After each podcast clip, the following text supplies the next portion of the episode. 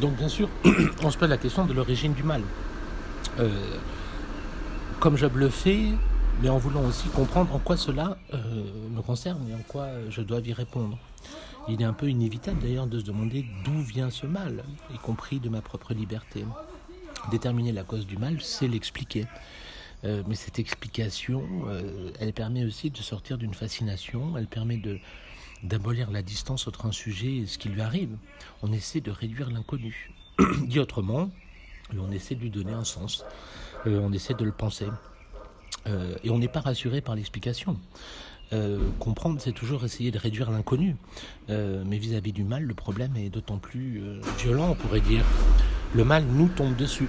Comme Job, il nous assaille, on n'a rien demandé, souffrir et essayer de comprendre pourquoi cette souffrance est injuste. Donc rechercher son origine, comprendre sa cause, euh, n'est pas être soulagé. C'est vrai qu'un phénomène est moins angoissant quand on peut l'expliquer, et l'homme a besoin plus de sens, vous le savez, que d'absurdité. Euh, et c'est pour ça qu'on a été, notamment dans les grandes religions, dans une logique de la rétribution. Euh, on a essayé, comme le dit Ricard, de penser la souffrance comme causée par une faute passée, et donc la souffrance comme une sorte de pardon par lequel on obtiendrait notre paradis, ce que Ricoeur d'ailleurs récuse. Donc on a vu en effet comment les théodicées formulaient cette question, Dieu est-il la cause du mal? Euh, Tout ce disons, contexte religieux de, la question. Rappelez-vous, cette question infiniment subversive, hein. si Dieu est créateur de toutes choses, euh, ce qui est quand même le dogme fondamental de toutes les religions monothéistes, et que le mal existe, il en est certainement l'auteur. D'où la forme des théodicées, rappelez-vous. Euh,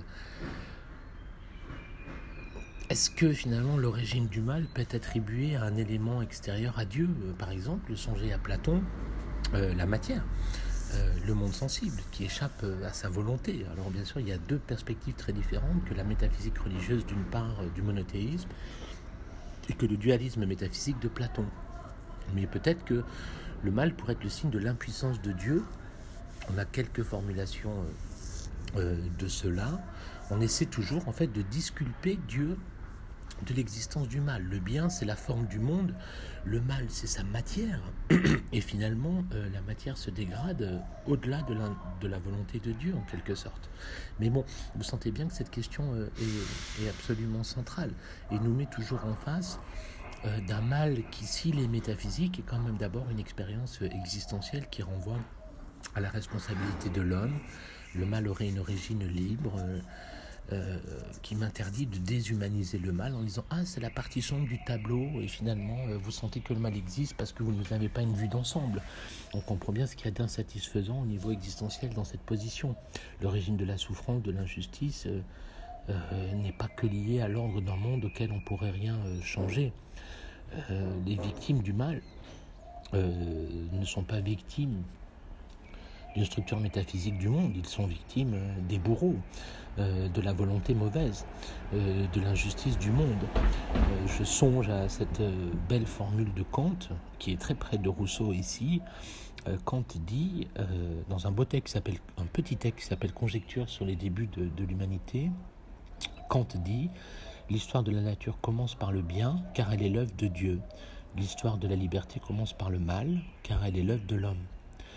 Et cette euh, formulation sur l'origine du mal fait penser bien sûr au mythe d'Adam et Ève, histoire même de l'homme, où l'origine du mal, on a vu les problèmes que ça posait avec Hegel, était le choix, euh, ou la conséquence d'un choix humain premier. Le mal n'accède à l'existence euh, que par la liberté humaine qui le réalise.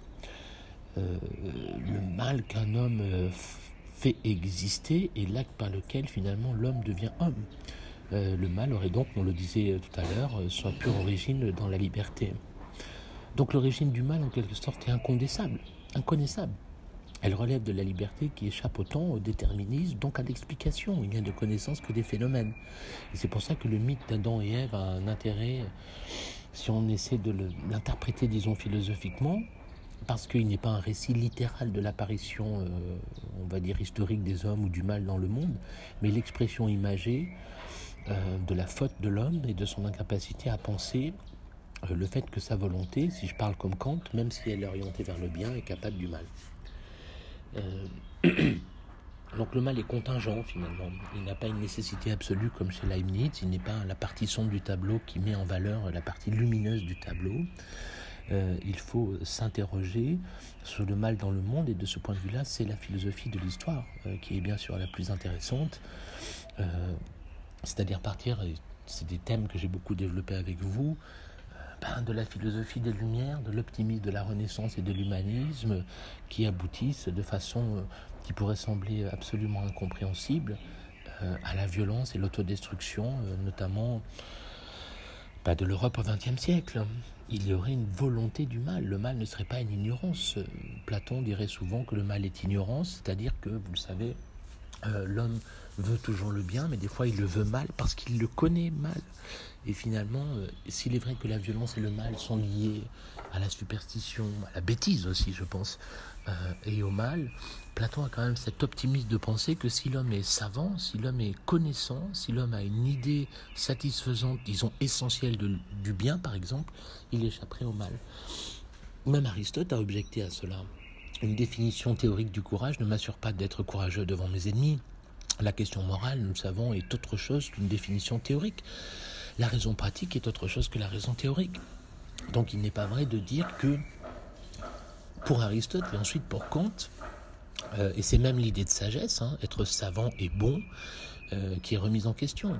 Euh, Kant dirait que la volonté du bien n'est pas liée à une connaissance théorique du bien. Le jugement moral n'est pas la même chose que le jugement de connaissance, et je crois que le XXe siècle a terriblement exprimé, vous le savez, puisque bon nombre des, bourreaux, des, des criminels des grands régimes totalitaires, je renvoie à Anna Arendt euh, du XXe siècle, étaient parfois, même assez souvent, et ça pose une question terrible, des savants, des érudits, des juristes, des linguistes, des philosophes, et il n'est pas vrai que l'érudition, la connaissance euh, me protège d'une volonté du mal. Donc il y a une volonté du mal, il y a quelque chose qui est lié euh, à la liberté humaine, et la faute, au sens moral, n'est pas une forme de l'erreur. Euh, contre ce que Platon disait.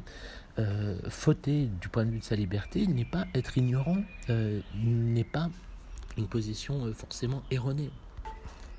La vertu n'est pas forcément un savoir. et c'est ce que la tragédie nous apprend. Oedipe a beau savoir ce qui va lui arriver, il n'échappe pas pour autant. Le mal n'est pas pourtant une seule impuissance. C'est vrai que pour Platon, finalement, vouloir le mal est paradoxal puisque finalement c'est mal vouloir, ne pas vouloir. Mais cette euh, position est en quelque sorte euh, intenable. Euh, la faute est une tentation permanente et inexplicable du vouloir. Absurde, d'accord? Parce qu'elle ne repose pas sur un intérêt réel. Celui qui veut le mal veut mal. mais cette impuissance-là, même si le péché originel, par exemple, l'explique, ne suffit pas à accepter l'existence même du mal dans le réel, c'est-à-dire, je le disais tout à l'heure, comme phénomène. Euh, l'homme est capable d'un choix conscient du mal, du fait de l'absolue liberté de la volonté humaine. Euh, il y a une révolte contre le bien, il y a une affirmation de l'indépendance subjective. Je rappelle que euh, Satan était dans le récit biblique le plus beau des anges et qu'il a revendiqué une autonomie contre Dieu. Sauf que la religion nous apprend que cette affirmation de sa liberté était une négation même de la liberté, une destruction de la limite. Donc on est confronté à ce que Kant appelait le radical buzz, euh, le mal radical, à une radicalité du mal. Comment le mal peut-il être à la fois le fait de la liberté, euh, s'imposer à notre volonté, comme si c'était notre seconde nature euh, Ce qui est radical, il faut être attentif à ce terme que Kant a choisi avec beaucoup de soin, ça veut dire à la racine même de la volonté ou de la liberté. la liberté, a pour vocation, si je parlais comme compte, sa propre autonomie. Euh, nous choisissons le bien par la raison et pourtant, euh, si dans son essence, je le rappelle, la liberté est un chemin vers le bien, dans son exercice, euh, dans l'existence, dans ces phénomènes, elle peut être tentée vers le mal. C'est pour ça que Kant va repenser le concept de libre arbitre, qui n'est pas simplement d'ailleurs une autonomie, mais la faculté de choisir, la faculté de donner des maximes à son action. Hein. on retrouve toujours même le fond de la théorie de la connaissance de Kant, c'est-à-dire que ce que Kant a formulé du point de vue de la raison théorique, de l'épistémologie, de la philosophie de la connaissance, il va le rejouer, comme on rejoue au dé, euh, dans le champ de la raison pratique. Euh, au fondement de nos conduites, il y aurait une maxime suprême, il y aurait une façon d'orienter notre vie. L'homme est ramené toujours à un choix fondamental, obéir ou non à la loi morale, puisque si c'est une morale de l'autonomie absolue, c'est l'homme qui s'impose à lui-même. Euh, l'idée d'impératif catégorique, peux-tu vouloir que ce qui fonde ton action soit aussi universel?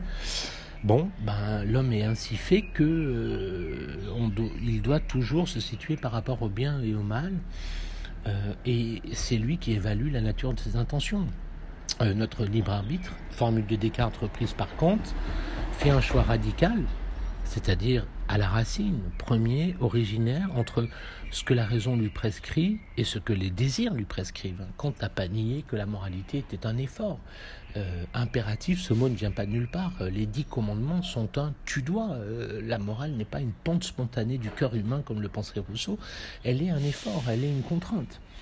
Euh, donc c'est pas tant que nos désirs soient le mal, euh, nos désirs sont liés à notre existence, Kant le sent très bien, mais par contre nos désirs euh, sont en quelque sorte un obstacle à notre liberté.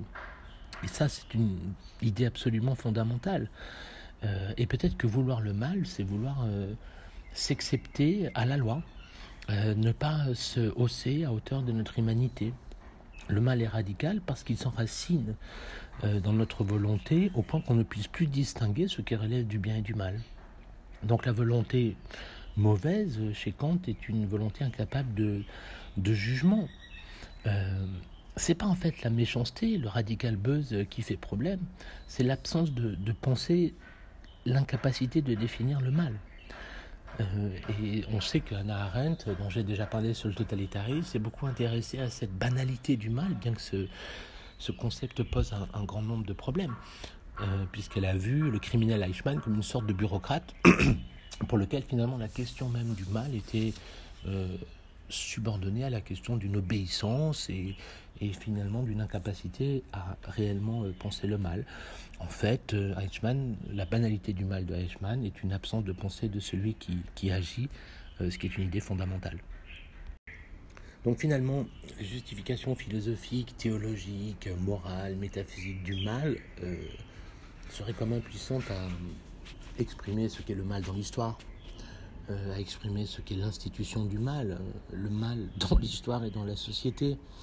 Euh, le mal s'exprime dans des volontés individuelles. Il y a toujours eu des grands criminels. Songez à Gilles de Ré. Le très beau texte de Georges Bataille, d'ailleurs, sur ce compagnon d'armes de Jeanne d'Arc, qui était aussi un des plus extraordinaires psychopathes ou psycho killers de, l'histoire humaine. Oui, il y a des individus, mais la question, c'est le mal qui se manifeste dans les entreprises collectives, politiques, historiques, dans notre vie commune. Euh, et c'est là où on est vraiment euh, euh, confronté à cette question. La violence dans l'histoire, on songe aux thèses de Freud dans Mal dans la civilisation. Freud est un philosophe de l'éducation.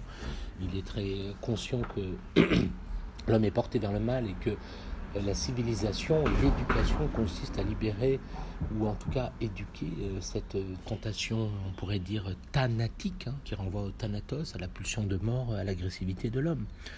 Euh, l'homme a cette intention en lui.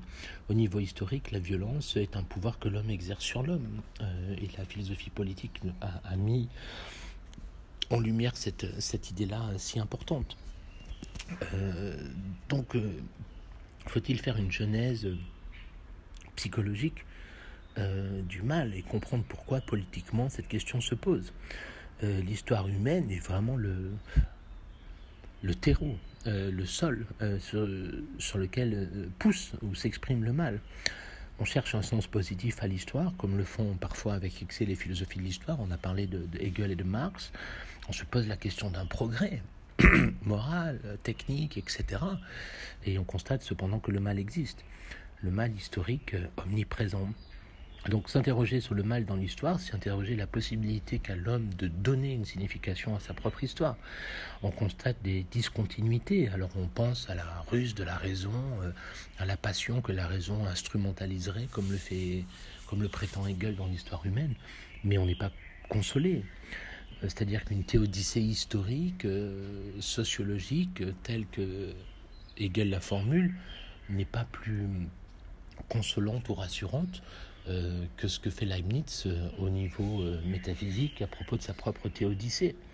il y a une puissance du négatif qu'on a du mal à réévaluer, à moins qu'on finisse dans le dogmatisme de Lénine, lisons Marx et disons que oui, il y a une poubelle de l'histoire, il y a la nécessité d'un sacrifice et d'une souffrance de certains individus pour sauver le, tableau d'ensemble.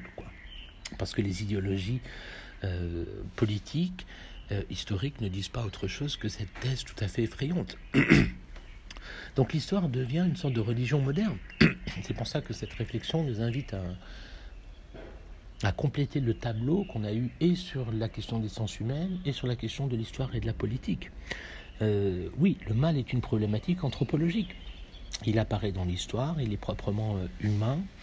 Euh, le mal n'est pas que le résultat d'une convention, il y a un mal politique. Hein. C'est ce que s'efforcent de penser les philosophes du contrat, la guerre civile par exemple. oui, le mal est même proprement politique, il est peut-être proprement lié à un vivre ensemble. Est-ce qu'on dira cependant comme oh, que le mal est une sorte de convention, peut-être pas, mais en tout cas, il est lié à une certaine définition euh, du bien et d'un bien commun. Ce qui se passe à l'échelle collective euh, porte atteinte à ce qui se passe pour les individus. Euh, et en ce sens-là, la réflexion sur le mal ne peut pas être, vous le comprenez, que métaphysique, elle est aussi sociologique, politique. Songez que les prisons sont d'abord essentiellement remplies par des pauvres. Euh, on pense la question de la violence verticale et horizontale qu'on a pensé dans la philosophie politique. Oui, on doit se prémunir contre la violence verticale de l'État à travers les individus. On ne doit pas nier qu'il existe aussi une violence horizontale qui fait que certains individus sont plus portés au crime et au délit. Sinon, les prisons ne seraient pas remplies de pauvres. Dire que les prisons sont remplies de pauvres n'est pas dire que les prisons, euh, pardon, que les pauvres sont des salauds. C'est dire que certaines situations objectives, matérielles, sociologiques des individus les plus pauvres les conduisent à commettre plus de crimes ou bien sûr à être moins défendus. Donc la dimension euh, politique, sociologique euh, euh, du mal s'impose à nous. Et il faudrait par rapport à cette forme politique qui peut nous inviter, chacun est tout à fait libre au militantisme, à la conviction, à la révolte, n'efface pas pourtant complètement le fait de penser, comme je le disais en introduction de cette série de capsules, en dépit du mal. Est-ce que finalement il faut agir par rapport au mal? Est-ce qu'il faut pardonner le mal? Est-ce qu'il faut espérer? On a vu la série des effets du mal au niveau d'abord euh, philosophique, métaphysique, puis euh, psychologique, euh, moral. on ne doit pas être paralysé par le mal. Il faut penser quand même une possibilité d'agir. Euh, d'une action qui consiste en général à exister. Donc il faut agir, pardonner, espérer en dépit du mal, en dépit du mal qui est commis, qui est subi. Il faut riposter d'une certaine façon. Euh, le mal, certes, n'est pas indépassable, même pour l'homme, mais on peut cependant répondre. Euh, on peut assumer sa responsabilité du mal commis, on peut supporter ou pardonner le mal subi, donc ces ripostes sont importantes. Euh, et ce ne sont pas que les ripostes de la théodicée, de la mythe qui essaient de sauver Dieu face au mal. L'idée, c'est sauver le sens euh, face à l'irrationalité du mal, sauver la raison face à l'absurdité du mal, euh, sauver l'homme peut-être face au mal qu'il fait. Et en ce sens-là, l'art sera peut-être un prisme intéressant pour savoir que si l'homme est capable des plus grandes exterminations, ce qu'il est capable de faire, il est capable aussi d'une grande création. Donc euh, le mal est peut-être un combat, un combat euh, lié à notre action. C'est les thèses aussi de Paul Ricard. Arrêtez de choisir entre le mal et le bien, mais entre le mal et le pire. Le mal est pensé peut-être quantitativement, quantité de souffrance et d'injustice, mais est-ce qu'on peut pas, est-ce qu'on n'a pas les moyens d'en réduire la quantité? Et cette riposte, elle nous met face à notre action libre comme si le mal pouvait être dépassé, et j'ai envie de dire, comme si le mal pouvait être dépassé alors qu'il ne peut pas être dépassé. Euh, il nous met face à une question métaphysique plus profonde, je l'ai dit, il me semble, dans ces capsules, qui est celle de la liberté humaine. Nos actions sont plus ou moins efficaces, mais comme dirait Kant, on ne va pas attendre que le monde soit moral pour être nous-mêmes moral. Euh, on va espérer contre tout désespoir, d'une certaine façon. Euh, l'action humaine s'efforce d'être une réfutation objective, euh, même de la théodicée en quelque sorte. le mal est nécessaire à une sorte d'harmonie du tout, mais on n'est pas là pour le constater ou pour en juger. alors c'est vrai que les religions de ce point de vue-là sont particulièrement éclairantes, notamment avec un concept très particulier qu'il ne faut pas confondre avec le fait d'expliquer, de comprendre, de justifier. Les religions parlent de pardon. Alors c'est pas du tout un terme nietzschéen, on est d'accord, mais le pardon s'effondre de rétablir l'harmonie que le mal avait brisée. Euh, on pardonne l'individu et on restaure un équilibre euh, détruit par, euh, par la faute. Bien sûr que la relation entre la victime et le bourreau est nécessairement déséquilibrée, et c'est là où le pardon est très ambigu. Attention, le pardon ne, remplace pas la justice, que l'institution religieuse pardonne les prêtres quand ça arrive, et il faut bien reconnaître que ça arrive, qu'ils se rendent coupables de, de crimes à l'égard, par exemple, des enfants, ne justifie pas l'absence d'une justice.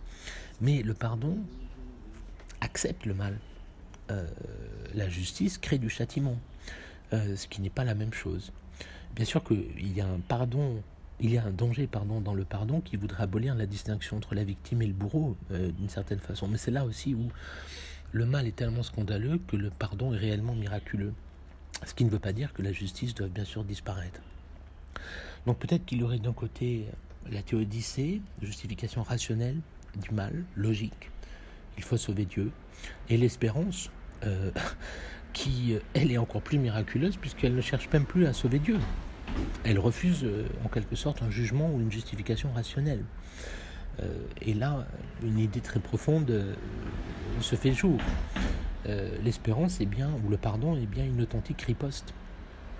Euh, c'est une façon d'affirmer la disposition au bien de l'homme contre toute évidence, d'une certaine façon, euh, des phénomènes. Euh, donc l'espérance n'est pas qu'une croyance, même si cette croyance est, rationnelle, elle est l'idée d'espérer que le bien excède ou est plus fort que la question du mal. Donc penser le mal, ça sera en quelque sorte le combattre euh, sans forcément le faire reposer sur une forme de croyance qui serait abstraite ou absurde, euh, mais y faire face en admettant qu'il existe, c'est-à-dire assumer la possibilité que la liberté existe euh, en dépit de tout déterminisme.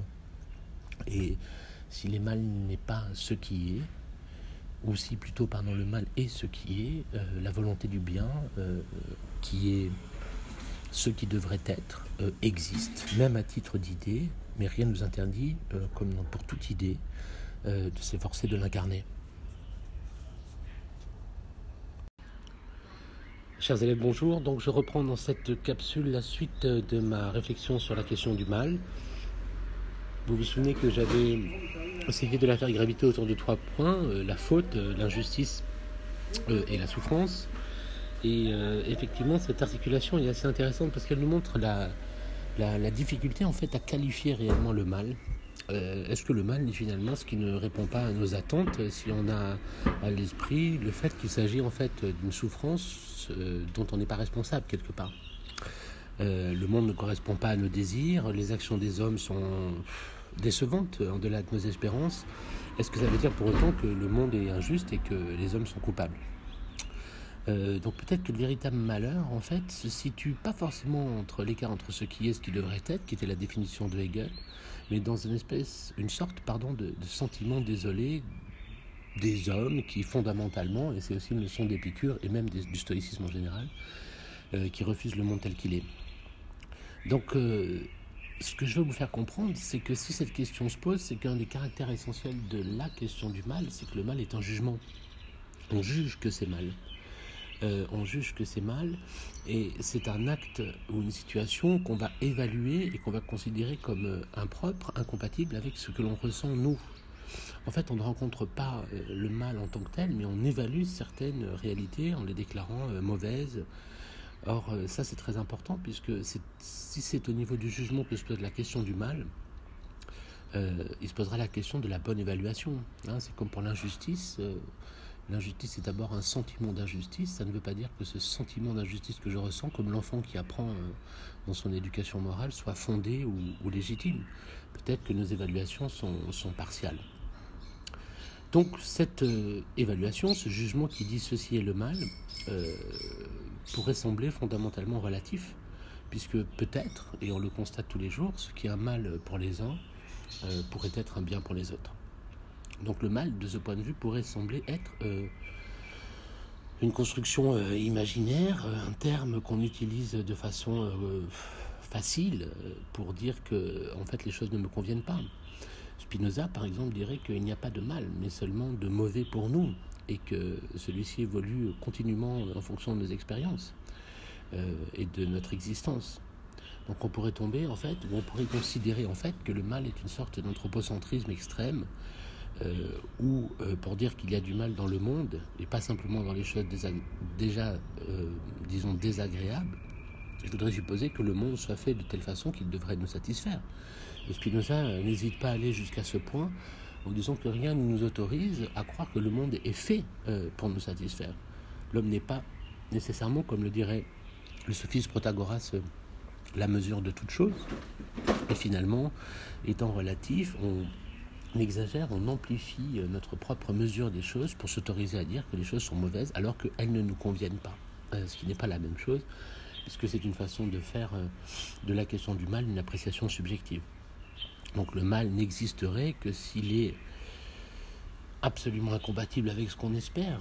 Et on le pense toujours dans des catégories d'un terme que je n'ai pas encore employé dans les capsules, qui est celui d'un bien. Il y aurait un bien absolu. Il faudrait supposer qu'il existe, euh, indépendamment de nos évaluations subjectives et arbitraires. Et le mal, de ce point de vue-là, serait une sorte de négation. Donc ce premier problème, qui sera euh, l'aspect métaphysique de la question, va être reformulé par exemple au niveau, euh, on va dire, juridique, au niveau de la loi, du rapport entre le mal et la loi. La loi morale ou la loi juridique est d'abord un jugement, euh, le judicare, dire le juste, vous vous en souvenez, c'est fort de distinguer ce qui est permis et ce qui ne l'est pas. Et donc la question serait de savoir si le mal, on va dire, précède la loi ou si la loi précède le mal. Je le dis autrement, est-ce que c'est parce que un acte est mauvais qu'il est interdit par la loi ou est-ce que parce que la loi l'interdit, cet acte est mauvais?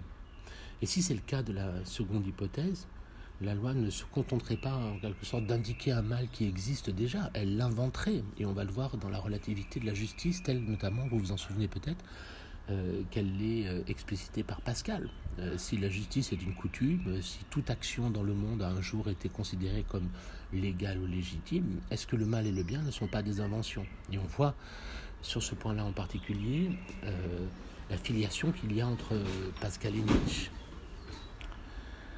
Donc la question deviendrait à quelles conditions peut-on dire que l'idée de mal est valide? Euh, si c'est un jugement, il est nécessaire que pour cette évaluation, il y ait un critère, hein, c'est-à-dire un critère de jugement, ce qui est au fond de la question morale, on a déjà pu le présenter, qui permettrait de décider que dans cette situation ou dans une autre, on est réellement en présence du mal. Or, ce critère du bien et du mal, on le comprend très bien, euh, aurait besoin euh, d'échapper à une sorte d'arbitraire, de décision subjective. il faudrait que ce critère soit universel et valide pour tous il faudrait qu'il y ait une valeur euh, absolue, indépendante de toute condition. Euh, si on pensait avec Kant, on dirait euh, un impératif catégorique finalement, qui nous permettrait de reconnaître, d'identifier la question de l'existence du mal. Et c'est ici qu'on comprend quelque chose d'essentiel, c'est que la question est du bien et du mal dès lors, si elle cherche un critère, si elle refuse d'être simplement un sentiment du mal, d'injustice, etc., a besoin de considérer, je l'ai déjà dit à plusieurs reprises en cours, un concept peut-être plus profond encore que la question de ce bien et de ce mal que je juge, euh, qui est la question de la liberté humaine. Euh, et en effet, là, on touche quelque chose d'absolument fondamental, c'est-à-dire la relation euh, entre le mal et la liberté. on comprend facilement finalement que le mal moral ou la faute, hein, des type de mal que je définissais au début de, la capsule précédente euh, suppose la liberté. Pour qu'un acte soit qualifié euh, moralement, il faut qu'il ait été bah, librement choisi, il faut que quelqu'un ait voulu le mal. Euh, il faut vouloir le mal pour que le mal existe. et c'est pour ça qu'on est confronté à cette question éternelle de la philosophie entre le déterminisme et la liberté.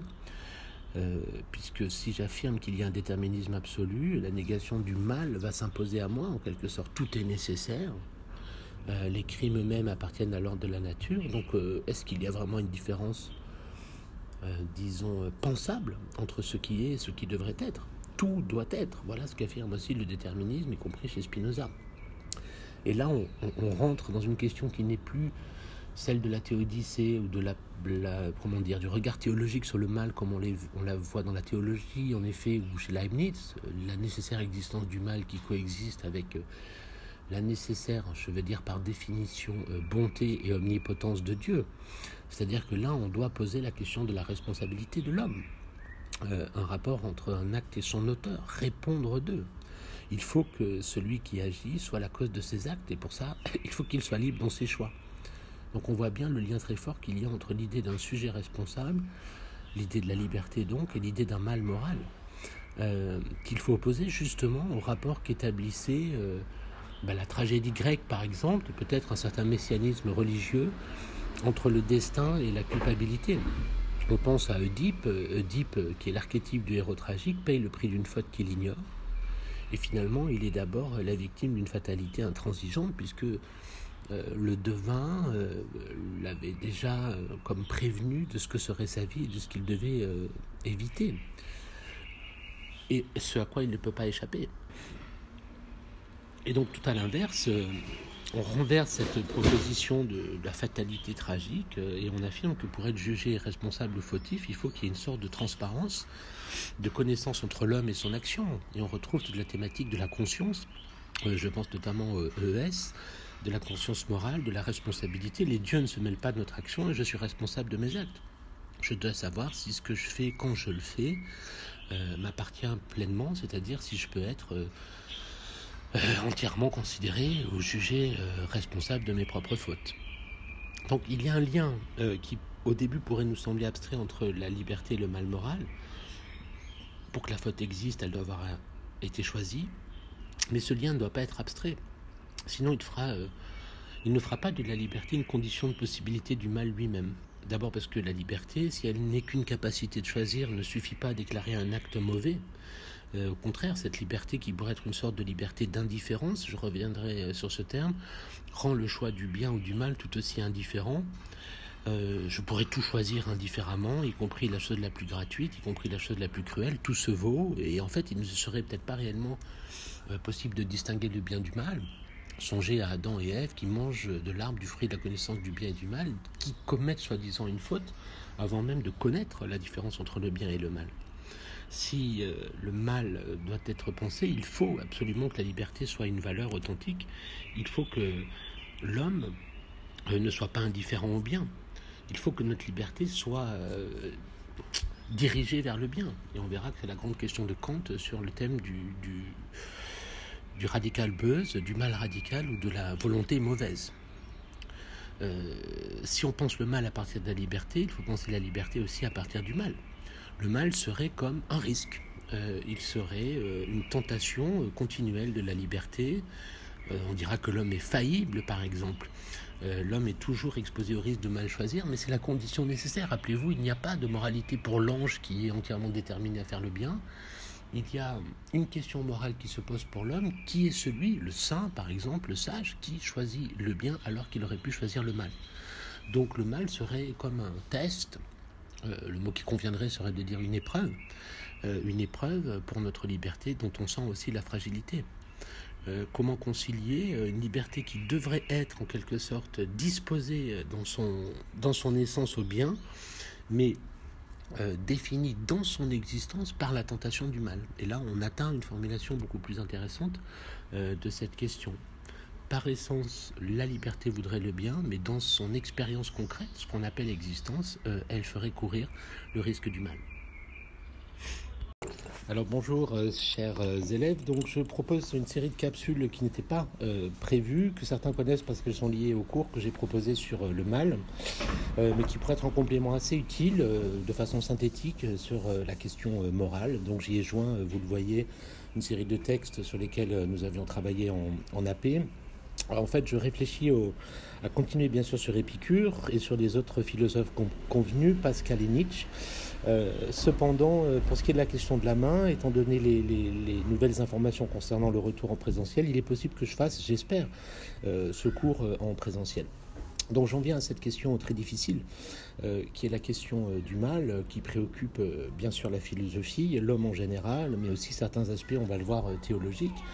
et ce mal nous préoccupe pas par fascination, bien que cette idée existe à l'égard du mal ou du tragique, bien qu'on verra qu'il y a des liens très forts, euh, mais justement parce que euh, c'est un objet qu'on ne peut pas saisir. On a plutôt l'impression que c'est un objet qui se saisit de nous. Euh, et effectivement, la démarche consistera à être en quelque sorte à bonne distance, entre ni trop près ni trop loin de cette expérience du mal. en effet, si on était trop près, la philosophie serait strictement descriptive. Euh, et euh, effectivement, euh, à distance, on serait dans une forme de froideur, et trop près, on serait dans une forme de, fascination. Or, Kant a bien parlé dans un texte qui s'appelle La religion dans les limites de la simple raison, de la place singulière de ce que l'Antiquité appelait une élégie. L'élégie, c'est la plainte, hein, c'est dans les traditions mythiques, toute une plainte que l'homme, le poète, prononce à la fois à propos du mal qui est subi et du mal qui est euh, commis. Euh, donc bien sûr qu'il y a une position tout à fait privilégiée de cette question, bien qu'on va le voir, euh, ce mal soit assez insaisissable. Donc on ne peut pas que constater, décrire, ni même se mettre à distance. on ne peut pas simplement le décrire, il faut essayer de l'expliquer. Et l'expliquer ne voudrait pas dire le justifier, bien qu'on verra que certains philosophes posent la question de cette façon-là. On ne peut pas renoncer à comprendre le mal, et pourtant le mal met en question l'idée même du sens, hein, de la possibilité d'une signification, euh, d'une vérité, euh, qui serait en quelque sorte impossible si euh, le mal s'emparait de, tout. Bon, le monde est assez violent, on l'a vu dans l'histoire, peut-être aussi dans la politique, pour rendre cette question un peu inévitable, et notamment du point de vue de la souffrance. Euh, l'homme est un être vivant, sensible, exposé à la maladie, au hasard, à la mort, euh, victime de, de douleur et de manque. Et on voit bien que cette idée de mal recouvre des choses différentes. Euh, je reviens à la plainte. un des premiers textes que je vous ai donné est celui très célèbre du texte de Job dans la Bible, dont je reparlerai, qui s'apparente à une sorte d'élégie. Donc l'homme dit cette souffrance, l'homme dit le mal qu'il subit, euh, mais il y a plus que cela. Il n'y a pas simplement la constatation d'un j'ai mal, mais aussi l'affirmation d'une injustice. Euh, et ça, c'est très important. Je ne mérite pas ça. Euh, d'une certaine façon, toute douleur n'est pas forcément un mal si c'est la douleur du chirurgien qui sauve le corps en amputant la main. Euh, on parlera aussi du moindre mal, hein, ce thème très important dans la philosophie de Ricoeur, nous l'avons vu euh, dans le texte sur l'euthanasie. Donc, constat d'une douleur, j'ai mal, on est d'accord, mais aussi affirmation d'une injustice, je ne mérite pas ça. Donc, quand on veut expliquer le mal, il faut bien qu'on réfléchisse aux causes de la souffrance de celui qui se lamente, cette expérience qui est admirablement, à mon avis, mise en, en scène dans le texte de Job que vous avez normalement sous les yeux. Donc on est confronté à ne pas s'enfermer dans un simple enregistrement, c'est un constat, il y a du mal dans le monde. Euh, on voudrait expliquer ce mal par des causes, mais on ne veut pas le nier, on ne veut pas le justifier. Euh, et finalement, on peut ni nier son existence, ni la constater seulement, euh, ni bien sûr faire preuve d'insensibilité, mais non pas non plus de, sensiblerie. Euh, euh, on ne peut pas tomber dans le cynisme, on ne peut pas tomber aussi dans les motifs purs que le mal, qui est un scandale, ce sera un mot très important, pose. et le problème fondamental que le mal pose, c'est aussi un problème justement à la raison, comme si la raison elle-même était mise au, au défi. Hein, c'est un une formule de Paul Ricoeur. Euh, le défi du mal, euh, comment rendre compte de ce qui est, pas le justifier, ni même l'expliquer, ce qui releverait euh, finalement de la science, mais trouver un sens au réel, et on pourrait dire en dépit du mal. malgré le scandale qu'il représente pour notre raison, par sa violence d'une part, puis pour son caractère irrationnel ou on le verra déraisonnable, donner du sens, une signification, peut-on donner même une, direction à la question du mal Est-ce qu'au contraire, le mal n'est pas le signe de l'absence de sens, c'est-à-dire quelque chose d'absurde, quelque chose d'insensé Donc cette fragilité même du, sens, de la possibilité de justifier, a été bien perçu par les philosophes, notamment par les auteurs de ce qu'on appelle des théodicées. Euh, on songe bien sûr à, Leibniz. Euh, la théodicée, euh, c'est, on pourrait dire, et on va retrouver toujours ce, vocabulaire juridique, une plaidoirie hein, qui viserait à, défendre Dieu de l'existence de mal. vous comprenez fondamentalement la question théologique que pose l'existence du mal, comment concilier à la fois un Dieu omnipotent, tout-puissant et fondamentalement bon, et l'existence du mal? Euh, de deux choses l'une, soit Dieu n'est pas tout-puissant, euh, soit euh, Dieu n'est pas bon. Et effectivement, cette conciliation entre les attributs de Dieu, sa bonté, sa toute-puissance et l'existence du mal, pose un problème à l'idée même d'un Dieu juste, créateur du monde, des hommes, et qui donc de fait a nécessairement admis le mal dans, dans, dans sa création. Donc on va euh, réfléchir aussi à partir de cette question en apparence euh, euh, théologique, pardon, il serait contradictoire au sens rationnel qu'un Dieu bon soit aussi créateur du mal. Et c'est cette contradiction qui est scandaleuse, qui est insensée, qui est peut-être inadmissible. un Dieu mauvais nous apparaîtrait contraire à sa définition, notamment à celle qu'en donne Épicure. J'y reviendrai dans la lettre à Ménécée. Euh, donc euh, penser, c'est penser le mal, c'est penser peut-être euh, en dépit du mal et de son absurdité, sans nier son existence. et voilà bien une épreuve ultime pour la raison, peut-être même dangereuse, face à cette question du mal et de la violence qu'il pose, y compris à la pensée elle-même.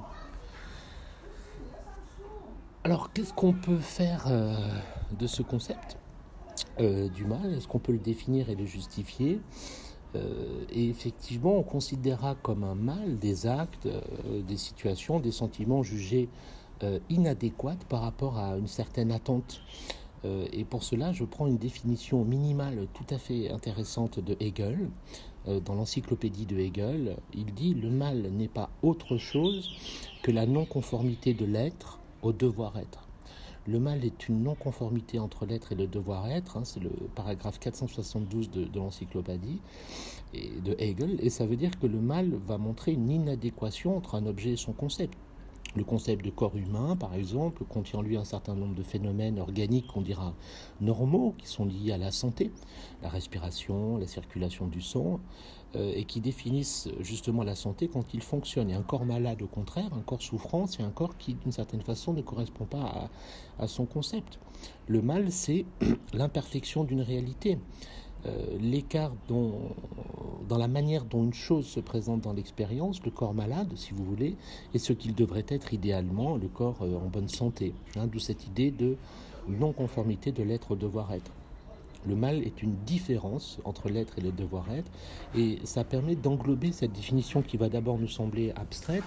Euh, pas mal de choses qu'on a pour habitude de, de, qualifier de mauvais. la souffrance, euh, le mal physique, on vient de le voir avec l'exemple de la maladie, euh, la faute, on dira le mal moral, mal agir, c'est agir encore contre ce qu'on doit ce que l'on doit, euh, ce que l'on se doit, ce que l'on doit aux autres. Donc la faute serait dans l'écart assumé, euh, choisi par rapport au concept du bien.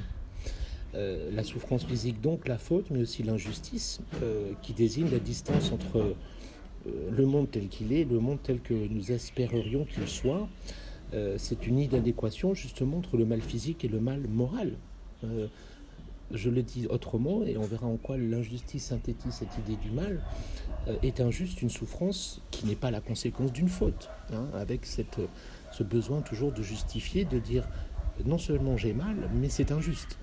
Donc là, on arrive à conceptualiser cette question du mal en étant très attentif au fait que toute la tradition littéraire euh, et même cinématographique, euh, notamment fantastique, montre le caractère on va dire, à plusieurs visages polymorphiques du mal qui fait qu'il est souvent insaisissable. Donc comment saisir conceptuellement ce qui est insaisissable? Euh, comme la violence et la mort, hein, j'ai pu dire avec Hegel que l'art met en scène, notamment dans les peintures de la crucifixion, ce que l'homme ne peut pas dire, l'innommable de la mort et de son scandale, et de la même façon, le, mal apparaît comme ayant plusieurs visages. Il est celui qui divise, hein, ce que veut dire le, le diabolos, celui qui est double, le diable, il est le séparateur. Euh, et on aurait donc toute une tradition dont je peux vous donner deux références euh, simples, dont une est très facile d'accès. La première, c'est un film très célèbre qui s'appelle Usual Suspect. Peut-être l'avez-vous vu, vous pourrez le, trouver assez facilement, qui est un polar, qui est aussi une réflexion métaphorique sur euh, la question du mal et de sa dissimulation. Et l'autre est un très beau roman d'un auteur français qui s'appelle Georges Bernanos et qui s'appelle Monsieur Wynne, O-U-I-N-E. Donc voilà, on va essayer de poser selon ces trois dimensions, souffrance euh, physique, euh, douleur, euh, faute comme mal moral et injustice, pour voir comment on peut problématiser cette question.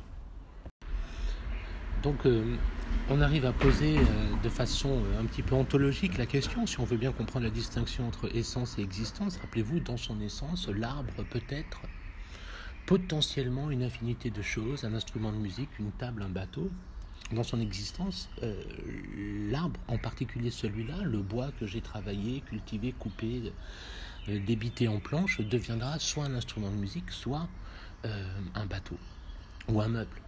Donc on peut traiter la question au niveau ontologique dans la relation entre l'essence et l'existence. et cette différence rejoint finalement la différence, si vous êtes attentif, entre être et devoir être. On se demande ce qui permet de définir le mal, une liberté qui choisir le mal n'en reste pas moins une liberté. Et n'en reste pas moins d'ailleurs une liberté qui euh, devrait être orientée par le bien. C'est toute la tension entre euh, Spinoza et Descartes sur la question justement du libre arbitre et du déterminisme. Et j'ai déjà dit que je reviendrai sur cette question. En effet, alors que Descartes affirme toujours un libre arbitre, c'est-à-dire une possibilité pour la volonté de tendre vers un objectif parce que nous sommes libres et responsables de nos actes, Spinoza objecte que nous sommes entièrement déterminés, que nous nous croyons libres parce que nous ignorons ce qui nous détermine. Euh, ce qui pose une grande question à la morale elle-même. S'il n'y a pas de liberté, y a-t-il réellement euh, de choix moral? Et Descartes toujours de rappeler que euh, l'expérience d'une volonté mauvaise est encore de la volonté. On ne pourrait jamais dire comme, étant, pardon, un acte répréhensible au niveau moral, par exemple, qu'on a cédé à une sorte de tentation qui aurait comme empêché notre volonté du bien de s'exercer. Non. vouloir céder à une tentation, c'est vouloir céder. Ne pas vouloir résister à la tentation, c'est vouloir ne pas vouloir. Donc Descartes refuserait toujours que un certain déterminisme empêche de donner une valeur à ma liberté. Donc on est face à un paradoxe du mal comme expérience de, négation de la liberté, mais de négation de la liberté non pas par des contraintes extérieures, comme on le pense dans le champ de la politique, mais euh, négation de la liberté par elle-même. Euh, et c'est justement ce que Kant essaie de mettre en, avant quand il montre que si la liberté se définit vraiment dans son essence à une obéissance à une loi rationnelle, songez au cours sur la, sur la morale, euh, l'autonomie de la volonté, la raison comme seule faculté capable de déterminer l'action morale, euh, c'est que l'homme peut choisir librement de nier cette loi euh, et de faire exception à cette loi, c'est-à-dire d'aller contre l'impératif, rappelez-vous, catégorique qui veut que ma maxime, ce qui me fait agir, euh, puisse être aussi une maxime universelle. On garde à l'esprit la formulation de l'impératif catégorique comme une sorte de filtre, de test par lequel j'éprouve ma propre volonté en essayant de me demander si elle peut être universelle. Donc l'homme peut librement choisir de nier cette loi. Il est libre de ne pas être libre, dirait Kant. Euh, si la liberté est autonomie, on voit bien que l'homme est capable, dans ses tentations, dans ses addictions, euh, dans ses caprices, de, de nier l'idée d'autonomie à l'œuvre euh, dans l'idée de liberté. L'homme transgresse la loi morale, mais la transgressant, ça veut dire aussi, si vous êtes attentif, qu'il la reconnaît, même s'il ne la suit pas. L'homme n'est jamais libre de renoncer totalement à sa liberté, euh, mais pourtant il est capable de se rendre euh, comme indifférent à son devoir. Donc le mal, c'est en quelque sorte un point de fragilité de la liberté elle-même. Et c'est là que les choses deviennent particulièrement intéressantes. Le mal donc serait, j'ai dit, un point de fragilité euh, de la liberté, l'idée un moment comme hors temps, hors déterminisme, où la conscience qu'on a du bien s'obscurcit au point de ne plus être motivante finalement. Euh, pourtant, on sent euh, en quelque sorte par le sentiment notamment de la culpabilité le bien en nous, même si on s'en éloigne. Euh, la conscience du bien s'obscurcit, euh, on ne sait plus que faire pour bien faire, euh, ça ne veut pas dire que la possibilité du bien disparaisse. Euh, si c'était le cas, le mal lui-même serait absolument impensable. l'idée de guerre n'est rien sans l'horizon de paix, l'idée de mal n'est rien sans la possibilité de son contraire qu'on appelle le bien. Donc notre liberté est travaillée par le mal, mais elle est quand même capable, pour compte, au-delà de tout déterminisme, de s'orienter vers le bien qui est son essence, par vers une disposition au bien. Euh, la liberté, c'est justement, je le disais tout à l'heure, à la différence de l'ange, chez l'homme, ce qui rend le mal possible et le combat contre lui nécessaire. Euh, le mal existe euh, et ce jugement en moi me permet de penser à partir du bien. Hein, c'est un thème récurrent qu'on trouve notamment dans les religions, puisque ce sera aussi une notion qu'on aura à travailler. Songez par exemple à ce que, on pourrait trouver d'autres exemples, mais ce que l'islam appelle djihad. Le grand djihad, c'est la lutte contre le mal en soi, avant d'être une guerre contre l'infidèle. Euh, donc liberté permet de penser le mal moral, elle est ce qui permet de penser l'injustice, euh, et justement de rendre aussi légitime la plainte de Job, euh, l'élégie, la plainte du juge qui souffre. N'oubliez pas qu'il faut penser à la fois qu'il y a une souffrance et le sentiment que cette souffrance est injuste. Donc cette question, elle est au fond de toute lamentation finalement, hein, de toute plainte sur le sort de l'humanité. Euh, c'est-à-dire qu'au-delà de la question, rappelez-vous, de la théodicée, des avocats de Dieu comme Leibniz qui essaie de composer entre l'idée que l'homme soit, euh, pardon, que Dieu soit absolument bon et juste, et d'autre part que le mal existe, il y a une question qui est pourquoi les hommes existent. quand on compte la somme des souffrances qui définit l'histoire humaine, les formes extrêmes du mal que sont les politiques planifiées rationnelles d'extermination, euh, la ségrégation raciale, euh, que sais-je, le sexisme, la torture, etc. Bon, euh, est-ce que les hommes n'existent pas pour rien? On passe vite de l'idée que, ou selon laquelle, pardon, l'homme existe finalement pour rien, à la conviction peut-être que certains hommes sont de trop que leur existence est superflue. Alors, pas simplement dans les politiques totalitaires d'extermination, mais aussi dans le jugement qu'on a sur les monstres. Hein, n'oubliez pas, le monstre est celui qu'on montre. Il y aurait des actes inhumains, des hommes qui, par leurs actions, sortiraient de l'humanité. Et voyez bien cette idée fondamentale que j'exposais au début, ni trop près, ni trop loin du mal. En fait, quand on désigne le mal, quand on le monstre, hein, quand on le montre, ce que veut dire le terme, il nous attrape le doigt. Euh, il nous fait tomber dedans. Je le formule autrement, considère que certains hommes commettent des actes inhumains qui les feraient sortir de l'humanité. Or justement, leurs actes sont, dit-on, inhumains parce qu'ils déshumanisent autrui. Euh, l'avilissement, euh, la négation, rappelez-vous, du tombeau, de l'individualité dans la fosse commune de la Deuxième Guerre mondiale, et dans beaucoup d'autres, hélas. Et comme une action par laquelle je déshumanise autrui, mais dire que cet auteur d'un acte inhumain est un monstre est aussi une façon de le déshumaniser. Comment peut-on échapper à ça finalement? Ni trop près, ni trop loin. Euh, et pourtant la liberté fournit une sorte de réponse euh, positive. Pourquoi les hommes existent euh, Pourquoi n'existeraient-ils pas pour rien Ne sont-ils pas une erreur de la création? On est bien loin de l'anthropocentrisme biblique.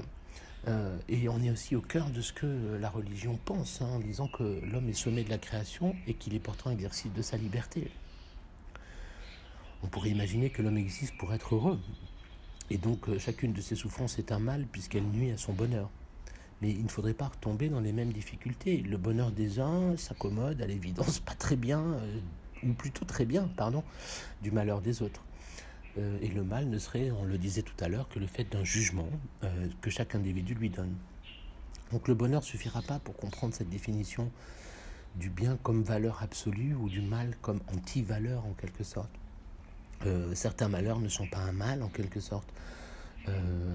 tous n'ont pas un sens moral. je pensais à la souffrance que le chirurgien, ou la violence, pardon, que le chirurgien exerce sur le corps qu'il s'efforce de soigner. Donc on est bien obligé de penser à partir de l'existence humaine euh, et de la liberté.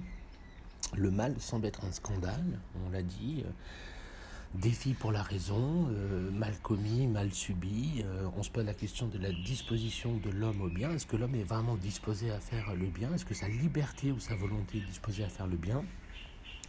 Et on en vient au mal subi injustement, à tout ce qui détruit l'autonomie du sujet, à tout ce qui me dépossède de ma liberté, à tout ce qui m'empêche de réaliser l'humanité comme une fin en soi, comme le demande l'impératif catégorique de Kant.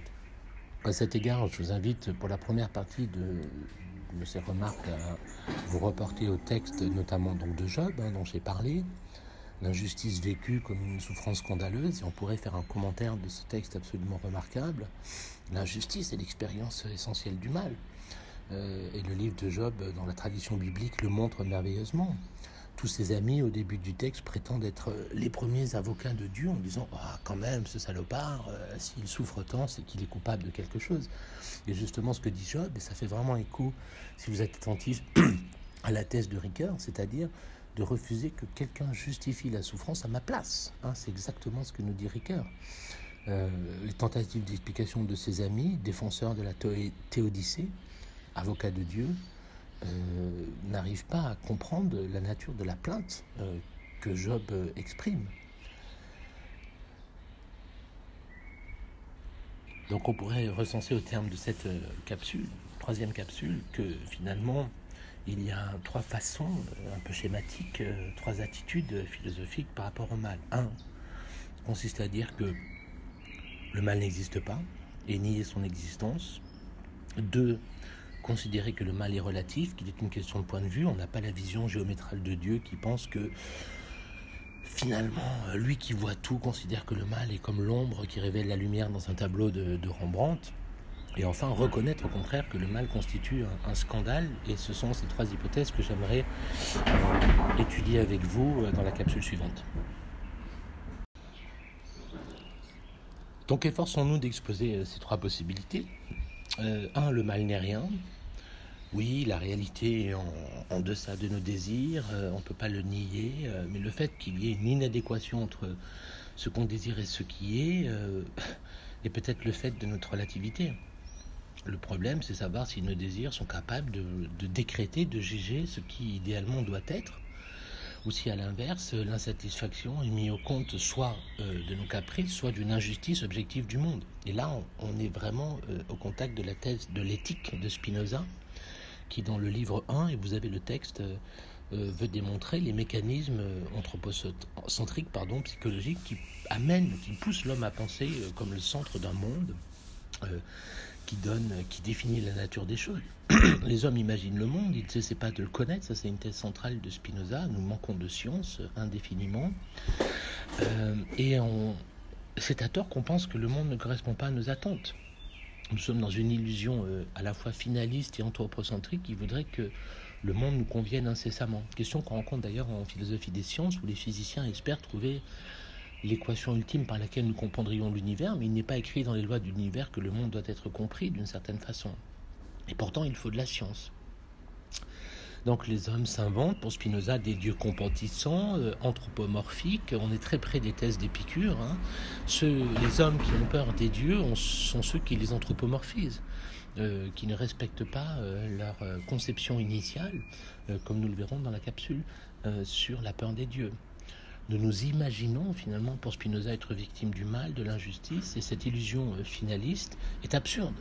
Cette évaluation du monde selon notre désir est absurde, puisque nous projetons sur le réel des catégories comme le mal, qui ne correspondent pas au réel.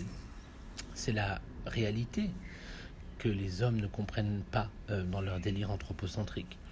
Euh, ce qui existe selon une nécessité absolue ou divine, hein, Deus sive natura pour euh, Spinoza, Dieu ou la nature, ne devrait nous, ne pas nous inviter à rechercher une perfection d'un réel qui devrait nous convaincre.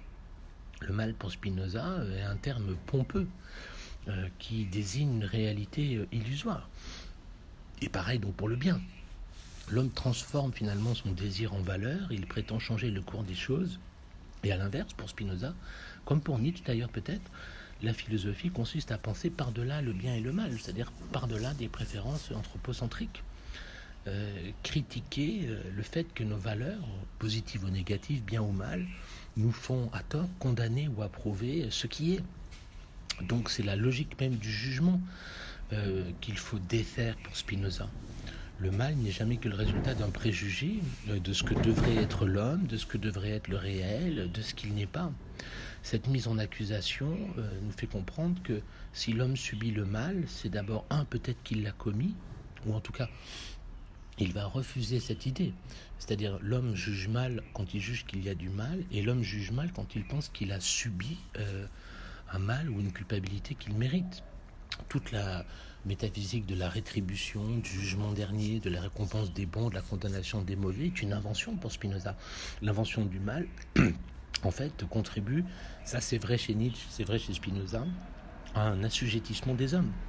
La conscience du mal est une très clairement chez Spinoza une sorte de maladie infantile, comme la, rougeole, euh, qui s'oppose complètement à la sagesse et à ce que la philosophie peut nous apprendre. Donc le mal serait lié à l'ignorance, et on retrouve ici un des très vieux thèmes euh, platoniciens de notre relation au réel et au mal. Donc dit autrement, euh, il y aurait un lien en fait entre le mal et l'ignorance, quoi. nier la réalité du mal et nier la réalité du scandale. Et c'est justement ce que s'efforce de faire Leibniz, je le rappelle, et on en vient à ce point très important de, la théodicée que j'explicite maintenant. Euh, pour lui, l'existence du mal n'est pas douteuse comme elle l'est chez Spinoza, qui pense que le mal est une pure illusion anthropomorphique ou anthropocentrique. Mais Spinoza va remettre en cause euh, la pertinence du concept. Il va relativiser le sens euh, de cette idée de mal. Pour lui, Dieu n'a pu créer que le meilleur des mondes possibles. Vous connaissez cette thèse. Donc le mal est inessentiel. Euh, l'ensemble de la création est bonne. Les parties peuvent sembler déficientes, mais c'est parce que, comment dire, et c'est une métaphore que Leibniz utilise souvent, euh, celle de la peinture, du tableau. Euh, on n'est pas à bonne distance par rapport au tableau. On est trop près ou trop loin de la toile. On ne comprend pas ce que l'artiste a voulu faire. le tout de la création est bon. Les parties peuvent sembler imparfaites, mais on n'a pas la distance pour le comprendre. L'univers est un tableau, en effet, détaché d'un contexte particulier, un détail du tableau peut sembler sombre, mais ramené à l'ensemble, il prend sens et, beauté, euh, comme songer à la fonction de, l'obscurité, même du noir dans la peinture du Caravage ou de, Georges de la Tour. Euh, la lumière est valorisée par l'ombre. Donc le mal dans les détails est nécessaire à l'harmonie de l'ensemble. L'ombre est nécessaire à la lumière et le dieu artiste a recours au mal pour faire ressortir la beauté de son œuvre. Donc chez Leibniz, euh, le mal est un moindre mal, un bien relatif. Euh, et le problème n'est pas que moral, il est théorique. Le, philosophe doit euh, s'élever au jugement sur le tout pour déterminer le sens du mal. chaque mal particulier a une signification dans un bien plus grand. Comme dans les évangiles, il a fallu c'est compliqué, hein, que Judas euh, trahisse euh, Jésus pour que soient rachetés les péchés du monde. Donc s'arrêter au mal, ça serait comme se fier aux apparences et ignorer la valeur du réel. Donc voilà le chemin que prend d'abord Spinoza, mais mise de façon différente, comme Théodicée, justification de la coexistence du mal et de la toute-puissance de Dieu. Et donc la troisième position, c'est celle en effet d'un mal comme scandale. d'un mal comme scandale qui s'oppose à ces philosophies qui pourraient nous sembler théoriques, euh, le mal n'est pas une ignorance. Euh, par la connaissance, on comprend que le mal euh, est quelque chose et non pas qu'il n'est rien ou qu'il est inessentiel comme le pense peut-être Spinoza ou Leibniz. ça n'est pas un défaut de pensée comme chez Épicure. Vous avez peur des vieux, ou du mal ou de la souffrance ou de la mort parce que vous la comprenez mal. le mal est vraiment là, au sens où il fait mal. C'est-à-dire donc que le mal n'est pas un défaut de compréhension euh, une mauvaise euh, série d'opinions, euh, un défaut de philosophie. on pourrait dire à l'inverse, si le mal est scandale, que le mal est un véritable phénomène. dire que le mal ou l'injustice est un scandale pour la raison, c'est refuser finalement de le penser à partir de choix de Dieu ou d'une vision d'ensemble sur la création dont finalement on ne sait rien. Le mal existe. il existe ici et maintenant. et il dit quelque chose de notre monde l'existence du mal euh, nous donne un sentiment profond. On songe à la définition de Hegel selon laquelle euh, le monde n'est pas comme il devrait être. Euh, donc c'est pas que le mal soit illusoire ou que nous sommes trop prétentieux pour vouloir le justifier. Euh, ça n'est pas que le mal est arbitraire. C'est qu'au contraire, il ne s'agit pas de partir de Dieu pour expliquer le mal, mais il s'agit de comprendre Dieu à partir du mal. Et là, c'est le très beau texte de Hans Jonas sur euh, les camps d'extermination euh, nazis, il est vrai que quand on regarde le réel et sa violence, l'idée qu'on se fait de Dieu ne peut pas sortir indemne du constat de, la violence, de l'injustice absolue du monde.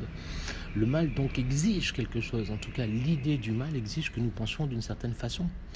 Euh, forcément, on a envie de remettre en cause la démarche rationnelle et peut-être à distance de Spinoza et Leibniz euh, par rapport à l'extraordinaire euh, brutalité dans les phénomènes de l'existence du mal. On cherche donc son origine, on a besoin de la chercher. Et de ce point de vue-là, je vous invite vraiment à lire avec attention ce texte dont je parlais, du livre de Job, où Job est mis à l'épreuve dans sa foi à la douleur, il perd euh, sa vie, son troupeau, son métier, sa femme, ses enfants. Et dans ce très beau texte, vous le verrez, Job répond d'abord à ses amis, puis ensuite s'adresse directement à Dieu, où on voit que Job est entre défi et lamentation. Euh, il récuse d'abord les arguments de ses amis, rappelez-vous, ah, ce salopard a fait quelque chose, et il refuse, et ça c'est très proche de Ricoeur, d'être dépossédé de son propre malheur, de ne pas le laisser juger par ses amis comme on ne peut pas être dépossédé par sa souffrance. Il veut lui-même donner le sens à sa souffrance. Il refuse l'idée ou la prétention que les hommes puissent juger de tout et il exige finalement euh, de son Dieu qu'il lui fasse connaître les causes réelles de la souffrance et non pas celles que ses gentils voisins euh, imaginent. Euh, donc on est face à un thème très profond qu'on trouve d'ailleurs chez Pascal, et j'en terminerai par là, d'un Dieu caché. C'est un procès en irresponsabilité. Job refuse que Dieu se soit désengagé de son œuvre, que le, le mal ait envahi le monde. Et c'est pour ça que la lamentation, finalement, simplement parce que le fait que Job s'adresse à Dieu fait exister Dieu par-delà l'injustice du monde. Euh, Dieu est silencieux, c'est Job qui parle, mais je le répète, le fait que Job parle à Dieu fait exister Dieu en dépit du mal. Euh, la souffrance finalement devient, et c'est tout à fait fascinant dans le texte, une forme d'espérance, euh, parce que l'homme s'efforce de nommer, même dans la plainte, ce qui est fondamentalement injuste dans son expérience du mal.